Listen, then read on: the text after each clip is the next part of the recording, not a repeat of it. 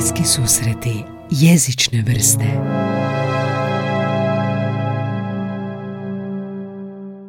Pčele su fascinantne, zar ne? Pčele radilice, nakon što skupe pelud i nektar na polju, se vrate u košnicu i plešući obavještavaju ostale pčele u zajednici gdje su našli hranu. Pčela počinje plesati. Oko pčele plesačice okupljaju se ostale pčele radilice i dotiču je svojim ticalima i promatraju plesne pokrete. Pčela pleše kružni ples kada se cvijet nalazi u blizini košnice do 10 metara ili ples zatkom tako da svojim pokretima iscrtava oblik broja 8 kada je cvijet udaljeniji od košnice dalje od 10 metara.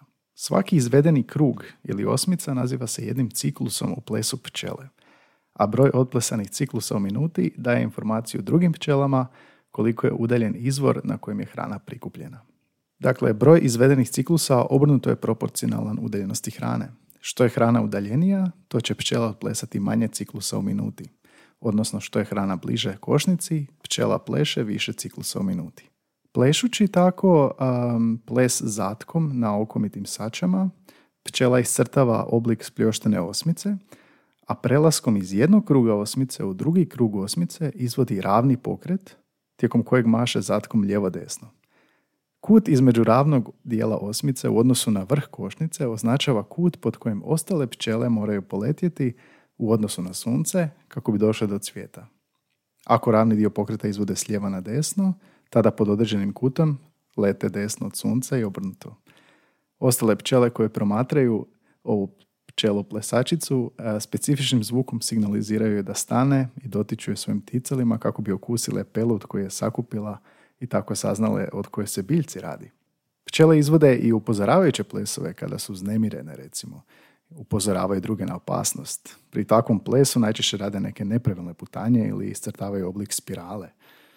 Za ovo otkriće austrijski znanstvenik Karl von Frisch je 1973. dobio Nobelovu nagradu i danas se pčeleni ples promatra kao zanimljiva činjenica, čak mnogo važnije zato što je to spoznaja da je pronalaskom ovog plesa simbolički potvrđeno postojanje komunikacije između životinja. Ovo je jedan od najboljih dokaza pravog životinskog govora. Pčele dakle komuniciraju, ljudi isto komuniciraju. Mi komuniciramo različitim jezicima i na vrlo kompleksne načine. Jasno je da životinski jezik nije isti kao ljudski, ali i dalje jezik je se, jer ga odlikuje komunikacija. Životinje isto komuniciraju, isto prenose poruke.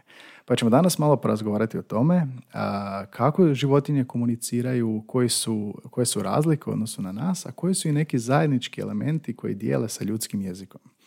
A, za potrebe ove epizode pronašao sam na akademskoj bazi Jestor a, predavanje, odnosno rad koji je objavljen u jednom britanskom časopisu, ali je sažetak predavanja John Denisa Cartija, ne McCartija nego Cartija. On je bio britanski zoolog i etnolog i primarno se bavio senzornim sustavima u kralježaka. Um, pa ću malo izdvojiti neke stvari iz njegovog rada i on tvrdi da smo mi arogantna vrsta. da često vjerujemo da smo mi jedina vrsta koja može postići nešto. I to je istina u pogledu, ne znam, pronalaženja lijekova za razne bolesti ili razvitka atomske energije, ali često zaboravljamo tu jednostavnu činjenicu da šišmiši imaju takav sonar, toliko učinkovit da je stao u toliki mali prostor koji ne bi čovjek mogao nikad izgraditi i tako u mali prostor ga smjestiti. Mi gledamo sebe na jedine pod navodnicima životinje koje mogu komunicirati jedno s drugim. Istina, ljudski jezik je bogat i koristan i moguće je izraziti kompleksna značenja sa vrlo suptilnim razlikama koje kompletno mijenjaju poruku. možemo prenositi kompleksne informacije jedno drugo, možemo podučavati jedno drugog. A uz to imamo i pismo. Pismo je moćan alat, bilježenje otkrića. Današnja tehnologija također usmjerena na načine poboljšavanja komunikacije još od pojave prvih satelita i wirelessa do današnjih društvenih mreža. Sve su to komunikacijski alati, vizualni, auditivni, tekstualni, koji nas informiraju o tome, odnosno komuniciraju s nama što drugi pripadnici naše vrste rade. Ali kaže u radu, nemojte se zavaravati da smo mi jedina bića koja međusobno razgovaramo. Sve životinje, uz vrlo malo, ako imalo iznimaka, komuniciraju na neki način s drugim jedinkama svoje vrste u nekom trenutku svog života. Ako su životinje dio društva ili grupe, recimo majmuni ili mravi u koloniji, moraju stalno komunicirati s drugima. A čak i kad nisu društvene jedinke, mužjaci moraju naći ženke. Moraju im se odvarati, moraju ih osvojiti kako bi osigurali svoje nasljedstvo. Sve to biološki. Uzmimo samo udvaranje. Um, sjetim se odmah divnih dokumentaraca čovjeka fantastičnog glasa Davida Attenborougha. Na Netflixu imate, mislim da je trenutno i dalje život na našem planetu ili život u boji, tako nešto. U jednom od tih dokumentaraca sjećam se da sam vidio scena u kojoj ptica, ne znam naravno koja, čisti određeni prostor na travi u nekoj šumi, čisti od granja, provodi sate, micanje onako smeća, odnosno sve što nije čisto zeleno, uređuje taj prostor, prostor na kojem će za ženku kasnije na grani, poput na pozornici, izvoditi performans zavođenja. To uključuje ples, ples u kojem se otkrivaju razne boje, pokreti za koje čovjek ne bi uopće rekao da ptica može napraviti. fascinantna stvar, pogledajte ako niste. Dakle, svaka jedinka svake vrste traži jedinku svoje vrste u sezoni parenja i određene su informacije za to vrlo bitne. Naravno, vrsta, spol, fiziološka spremnost i sve se to nekako signalizira. Osim toga, ta ptica koja čisti onu travu mora signalizirati gdje je. Ženka isto tako. I predavač ovdje tvrdi da životinje imaju nekakav privatan jezik u smislu da ga mogu govoriti i čuti samo one jedinke koje govore taj privatni jezik. Dakle, jedinke iste vrste. Što više evolucija se pobrinula za to da su ovi privatni jezici razvili kao najvažniji način za stvaranje novih vrsta životinja jer odvajaju jednu grupu od drugih. Za usporedu u tome mi ljudi imamo osjetilo sluha i vida koji su nam jako razvijeni, koje koristimo za komunikaciju. Međutim, postoje životinje koje imaju dobro razvijena druga osjetila, tipa dodir i miris, koji su njima od najvećeg značenja za prijenos i primanje informacija. Primjerice kod insekata. Često koriste i više osjetila istovremeno kako bi prenijeli informaciju. To je nešto kao kada osoba s kojom razgovarate mijenja izraz lica, značenje onoga što osoba govori kao da oživljuje jer mi interpretiramo izraze lica tako da onime što čujemo, ono, auditivno pripisujemo i informaciju onoga viđenog, onog vizualnog. Kako onda životinje komuniciraju međusobno pomoću osjetila? Pa uzmemo osjetilo sluha, ptice. Možda će vas iznaditi ako kažemo da je pijev ptica jezik. Um, zvukove koje mi čujemo ljeti, recimo na livadi, cvrci ili skakavci, to je udvaranje. mužjaci skakavci često pjevaju duetu ili kvartetu nekom, sve ih je više, sve ih je više i mi čujemo taj pjev, odnosno um, auditivni signal, uh, dok oni u biti pokušavaju pronaći partnericu. Zanimljivo je vrlo da je u većini životinskih vrsta ženka tiha. Ali kako se približava mužjaku i mužjaci ih uočavaju, mužjaci mijenjaju ton svoje melodije koja postaje zavodljivija melodija odvaranja, tako da onda ženka poželi da joj se udvara. Kod skakavca recimo to znači trljati stražnje noge od krila, o krila koje onda vibriraju u pulsevima. I analizirali su te melodije odvaranja i shvatili da su se međusobno razlikovali, što ih čini za svakog skakavca privatnim jezikom. S druge strane, kako životinje uče jezik? Znamo kako mi učimo jezik. Mi počnemo sa ma, ma ili sa ba, ba, blebetanje i slično, koji čujemo stotinu tisuća puta, pa na kraju kažemo tata ili baba. Dok recimo um, ptice, drozdovi, čak i ako su odvojeni iz gnjezda i ne čuju mamin pjev, i dalje nauče pjevati. Dok neke druge vrste ptice, kao što je zeba, ako ne čuju druge zebe, njihov pjev ostaje pjev, ali je vrlo monoton, čak i tih i dosadan, za razliku od bogatstva melodije zeba koje odrastaju u društvu. Možda smo takvi i mi. Govorili smo o vidu i sluhu. Sluh je puno važniji u jednoj gustoj šumi koja blokira vid ili visoko trava. Jel? Oslanjanje pak na vid može biti opasno jer životinja se mora izložiti pogledu, a kad se izloži pogledu izlaže se i predatoru. Ipak vizualna komunikacija je isto vrlo česta komunikacija u životinskom svijetu. Možda vam prvo pada na pamet paun sa svim svojim bojama, ali kralježnjaci nisu jedini koji koriste e, vizualne signale. Primjerice, rak guslač miče svoja klješta kao violinist što miče gudalo. To je isto način udvaranja. Vrlo specifičan način. Taj način micanja klješta, put koji prelaze te, ta klješta u zraku, je različit u različitih rakova iste vrste.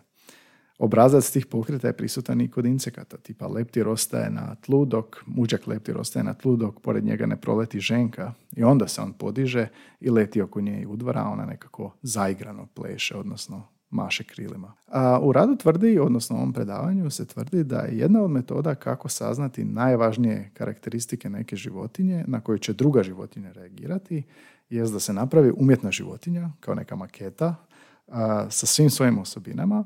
Zatim se te osobine jedna po jedna oduzimaju dok ne ostane neki minimum koji dalje provocira neku reakciju. Primjer je za to pauk skakač, mužak pauka skakača će pokazati agresiju i prema umjetnom pauku koji vidi, koji možda nema noge sve, sve dok taj umjetni pauk ima žutu mrlju na donjem dijelu trupa. Ta žuta mrlja predstavlja grumen sitnih žutnih dlaka koji se kod mužjaka nalaze ispod očiju. Treptajuće svjetla, nešto kao Morzeo abeceda, se također koristi za prepoznavanje vrsta. Krijesnice imaju različit uzor, uzorak svojih bljeskova ili duljine bljeskova ili intenziteta, a sve to ukazuje ne samo na vrstu, nego i na spol. Neki kukac, kao što smo i vidjeli u nekim dokumentarcama, može greškom odavati isti signal i privlačiti onda mužjake krijesnica. A to se i događa u svijetu životinja. Mislim da je to čak bilo u dokumentarcu Davida Attenborougha. Međutim, jezik od svih ovih koji najviše sliči ljudskom jeziku u pogledu detalja informacija koje se prenose je ona iz početka ovog podcasta, a to je ples pčele. Dakle, pčele plešu u tmini svoje košnice i ples je to kretanje u osmicu koji jedinkama daje informaciju o udaljenosti, ali i o smjeru hrane. Osmica odkazuje na prilike na to da se hrana nalazi na više od 10 metara. Dakle, ova informacija se prenosi drugim jedinkama koji onda prate tu pčelu plesačicu, čak i dodiruju njeno tijelo. I jedna od fascinantnih rečenica što sam pročitao u ovom radu je kao i ljudska bića, pčele imaju dijalekte. Nisam mislio nikada ću to izgovoriti. Pčele imaju dijalekte. Što znači za ovu informaciju o udaljenosti da talijanska pčela će imati drugačiju osmicu od austrijske pčele. Wow. Stoji u radu također da, da razlika može doći do nesporazuma, tipa ako austrijska pčela počne slijediti talijansku pčelu i obrnuto. Još jedan primjer za te specifičnosti životinske komunikacije i povezanosti sa ljudskim jezikom su mravi. Isto fascinantna bića. Mravi koji su našli hranu, imamo jednog mrava izviđača koji je našao negdje hranu, neka mrvica koja vam je pala sa stola. oni se vraćaju u koloniju obavijestiti da su našli hranu i pritom ostavljaju male tragove kemikalija na tlu, tako da ostale jedinke se mogu vratiti do hrane prateći taj trag kemikalija, kao ivice i marica koje ostavljaju um, mrvice do kuće. Ali još je zapravo fascinantnije je da što je manje hrane ostalo na izvornom mjestu, što je više mrava otišlo po komade hrane, kako se ti mravi vraćaju nazad u koloniju, isto ostavljaju trag, ali taj trag koji ostavljaju, te kemikalije su manjeg intenziteta nego onda prvi put kad je hrana identificirana. manjeg su intenziteta kao da odgovaraju količini preostale hrane. Mravi dakle komuniciraju koliko je hrane ostalo. Taj trag, put koji više nema intenziteta, druge jedinke više neće onda pratiti, jer neće gubiti vrijeme odlazeći po hranu koje je nedovoljno ili koje više nema. Ovi primjeri pokazuju kako sluh, vid, dodir, miris igraju ulogu u jeziku životinja. Na koje su onda razlike u odnosu na ljudski jezik? Pa najvažnija razlika od tome da životinje zanima samo sadašnje vrijeme, present tense. Njihovi signali temelji se na stanju njihovih tijela, tipa kod parenja, odnosno sezone parenja, ili situacija oko njih u trenutku kada ti signali nastaju. Ali baš iznimka je ovaj ples pčela, jer oni plesom odašilju informacije koje se odnose na let koje je pčela napravila ranije, da bi otkrila tu hranu. Ona kao da govori u prošlosti. Pronašla sam hranu. Mravi isto tako. A druga razlika odnosno na ljudski jezik je jednostavnost, odnosno riječi, fraza u životinskom jeziku. Ako smo mi zapravo nečemu naprednija vrsta, to je to veliko bogatstvo našeg izričaja, ali i neka subtilnost. Životinje nemaju poeziju. Ili? Kako su onda životinski jezici slični ljudskima? Pa da bi odgovorio na to pitanje, pronašao sam um, lingvista Charles F. Hocketa, on je američki lingvist i antropolog, 20. stoljeće je živio, dugo godina je bio profesor na sveučilištu u Cornellu, strukturalist je, učenik i sljedbenik Bloomfielda i njegov tečaj moderne lingvistike 58. bio je standardni priručnik za američke strukturalne lingviste. No bio je poznati kao protivnik transformacijsko generativne gramatike Chomskog. Njegov sam rad također pronašao na Jestoru um, koji je pod nazivom Ljudski jezik i životinski pod navodicima. životinski jezik i njihova obilježja. A Hockey je zapravo poznat po tome što je utvrdio elemente koji jezik čine jezikom. I onda je prošao kroz ove elemente u ovom radu kako bi usporedio životinski jezike i ljudski jezike i pronašao gdje su razlika i gdje su povezanosti i sličnosti. Pa jedna od tih elemenata je dvojnost. Mi znamo da je fonem najmanja jedinica koja razlikuje značenje, tipa slovo P u brojici 5 nema značenja, ali opet radi razliku u odnosu na slovo S u slovu, riječi set. Fonemi su dakle najmanji sastojak u jeziku koji nema značenje, ali koji stvara razliku u značenju. Dok su morfemi recimo najmanji sastojak koji ima značenje. Gotovo svi ljudski jezici imaju ovu značajku dok životinski nemaju. To je razlika broj 1. Druga značajka koja odlikuje i razlikuje ljudski jezik od životinskog je proizvodnost. Ovo u biti znači da čovjek može izgovoriti ili iskomunicirati nešto što nikad prije nije čuo ni rekao, a to može razumjeti i druga jedinka naše vrste, znači drugi čovjek, bez isto da je to ikad prije čuo ili rekao. Drugim riječima, mi proizvodimo nešto novo što je slično nečemu što smo već čuli ili kombinirajući dijelova, dijelove nečega što smo već čuli, što smo usvojili. A tko god sluša tu poruku ima isto tako iskustvo, stoga to novo može razumjeti. Iako kad smo čuli ovo ranije sa pčelom medaricom, ovo nije značajka samo ljudi. Pčele plesom govore o tome kako su našli izvor nektara na lokaciji na kojoj ni jedna pčela, uključujući ni ovo koja pleše, možda nije dotad bila. A o veličini osmice udaljenost ovisi, znači mijenja se. Treća značajka je proizvoljnost, odnosno arbitrarnost. Um, ljudski jezik je gotovo u potpunosti proizvoljan. Primjerice, riječ pas, kad ju čujemo, nema nikakve veze s izgledom, zvukom ili mirisom psa. Niti razlike između pas i riječi, riječi pas i riječi mačka označava razliku u pogledu između tih životinja. Ono izgovoreno, napisano, označenik je proizvoljan u odnosu na ono što označuje. Dakle, ne postoji nekakva motivacijska sveza između označitelja S, T, A, B, L, O i označenika stablo. Postoji jedino u onomatopeji, šuškati. I u različitim jezicima označava isto, ali jezik drugačiji. S druge strane, ples pčele nije arbitraran nego ikoničan. Dakle, brzina ili luk tog plesa proporcionalna je udaljenosti od košnice do izvora hrane. Što više, kut između crte po kojoj se pčela kreće je izravno proporcionalan kutu između sunca i izvora hrane. Ovo je zapravo zapanjujuće i ikoničnost. Arbitranost nije samo ljudska. Ona može biti i u gibona i u neki drugi sisavac. Još jedna značajka ljudskog jezika kojem se možda razlikuje od životinskog je da svaki govornik jezika o teoriji može reći ili ponoviti nešto što je neko drugi rekao bez obzira je li to za njega istina. To jest mi možemo identično reproducirati. Primjerice, dječak može reći za sebe rečenicu koju je čuo od curice, ja sam curica, makar nije curica. U teoriji je to uvijek moguće, iako naravno ovisi o jeziku, glasanom aparatu i sustavu, ali u nekim životinskim vrstama to nije moguće. Kao što smo čuli priče o udvaranju, ti znakovi su baš specifični za te jedinke i za te vrste.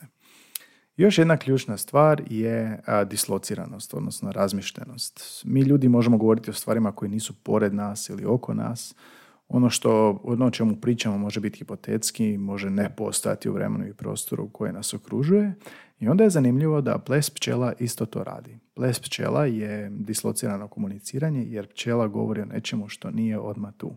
Kao da kaže tamo sam našla, ajmo sad tamo. Nešto što se ranije dogodilo. Postoje druge značajke e, prema Hoketu koje e, odlikuju ljudski jezik i razlikuju drugih semantičkih sustava, tih zooloških, a to su odjelitost, kulturni prijenos, da površinska struktura jezika se ne nasljeđuje, već se preuzima i stječe za razliku od životinja, ili refleksivnost, mi jezik možemo koristiti kao svoj meta jezik. No kad se sve ovo malo sumira, a, mi svačamo da ono što smo uvijek svačali je da se jezik životine razlikuje od ljudskog jezika, ali su fascinantne stvari po kojima određene vrste, određene vrste životinja dijele značajke onog jezika koji mi imamo, kao ta dislociranost u pčelama ili mrava. Znači, postoje životinske vrste koje dijele više značajki sa ljudskim jezikom u odnosu na ostale životinje. I zanimljivo je da se to najviše događa u društvenim, znači jedinkama, u grupama, životinjama koje moraju komunicirati sa drugim jedinkama.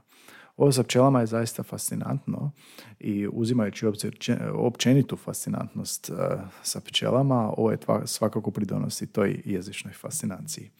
Nadalje, kad govorimo o uh, komunikaciji životinja, mene uvijek fasciniralo uh, zašto nas pas i mačka gledaju u oči. Kako znaju da su nam to oči. Bez obzira što ne vide boje sve ili nešto. Kako znaju gdje točno treba pogledati.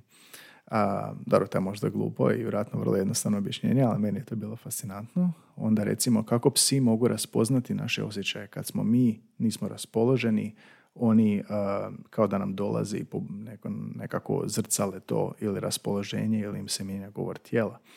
Također, mogu li životinje s vremenom razviti sposobnost razumijevanja našeg jezika? To se zasigurno i događa sa psima kada im tepamo oni svačaju funkciju toga, makar ne razumiju jezik. Koja je to točno funkcija? Možda neko ko se više bavio time mi može nešto detaljnije ispričati u komentarima ispod ovog podcasta na Spotify ili SoundCloudu. Također me e, fascinira tipa recimo režanje, odnosno zašto je kakva je povezanost između toga da kad smo mi ljuti, mi vičemo, mi povisujemo tonove, mi smo glas nam je dublji i glasniji, isto što se javlja u životinja kada e, sve osjećaju ugroženima ili napadnutima ili opasnosti će proizvesti isti modus, isto će režati, odnosno proizvodi zvukove višeg tonaliteta, odnosno glasnije. Možda je to znači kako je dijelimo jer smo mi životinje, mi mi biološka bića i to je nekakav flight or fight mode koji dijelimo sa bilo kojim drugim biološkim bićima. I onda je naravno i zanimljiva povezanost između majmuna i nas kao čovjeka zato što recimo postoji znakovni jezik, jezik za gorile i koliko su zapravo oni koji su nam genetski bliski sposobni razumjeti naš jezik, ali mislim da sa pčelama nismo i opet ovoga, to su nekako potpuno dva odvojena sustava koji dijele značajke svrhe zbog komunikacije. Evo kratak pregled, e, zaista kratka epizoda malo o životinskom svijetu. Ako želite više pročitati o ovome, e, pogledajte jedan link koji sam stavio u opis ove epizode o značajkama, svakog je, značajkama jezika i što čini ljudski jezik jezikom jer treba nekako definirati što je jezik i nešto od ovoga što smo danas, što sam danas govorio je povezano naravno s to, ali to je isto dublja tema koju valja istražiti. Um, možda ste se vi bavili u svojem istraživanju ili na faksu ili imate primjere, možda ste biolog, zoolog, bilo bi mi fascinantno čuti i što vi znate iz vašeg područja u pogledu komunikacije, ali ovo je nekako nastalo biti preklapanje sa ljudskim jezikom pa da usporedimo što se to događa različito kod životinja, a što je opet zajedničko? Koja osobina jezika je zajednička? I naravno saznali smo da, smo da su pčele najbolje životinje opet i najfascinantnije. To sam riječ najviše upotrijebio danas. Um, ako vam se svidjelo što radim i radimo u ovom podcastu, podržite nas lajkom, subscribeom, dijeljenjem epizode na društvenim mrežama, na storijima, na Facebooku, a možete nas i financijski podržati e, jer o tome nekako i ovisi ovaj podcast na neki način i daje motiv za dalje. Imamo sustav donacije za kavicu virtualnu. Sustav je buymeacoffee.com kosacrta bsjev, bliski susret jezične vrste.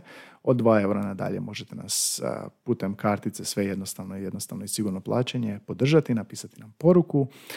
Sve o nama, sve o našem podcastu pronađite na našom čvorištu dvorištu link.tr.ee kozacrta bliski susreti, link je u opisu ovog profila, tamo su razgovori za medije, najnove epizode, sve platforme, kontakt obrazac, možete ispuniti anketu o slušanosti koja je isto u opisu epizode, link na nju. Predložite nam teme, predložite nam goste i to je to. Slušamo se opet idući ponedjeljak u prvom hrvatskom podcastu jeziku koji broji 210 epizoda od 2020. godine. Ja sam Gaj. Čujemo se, javite dojmove i pratite nas i dalje. Hvala.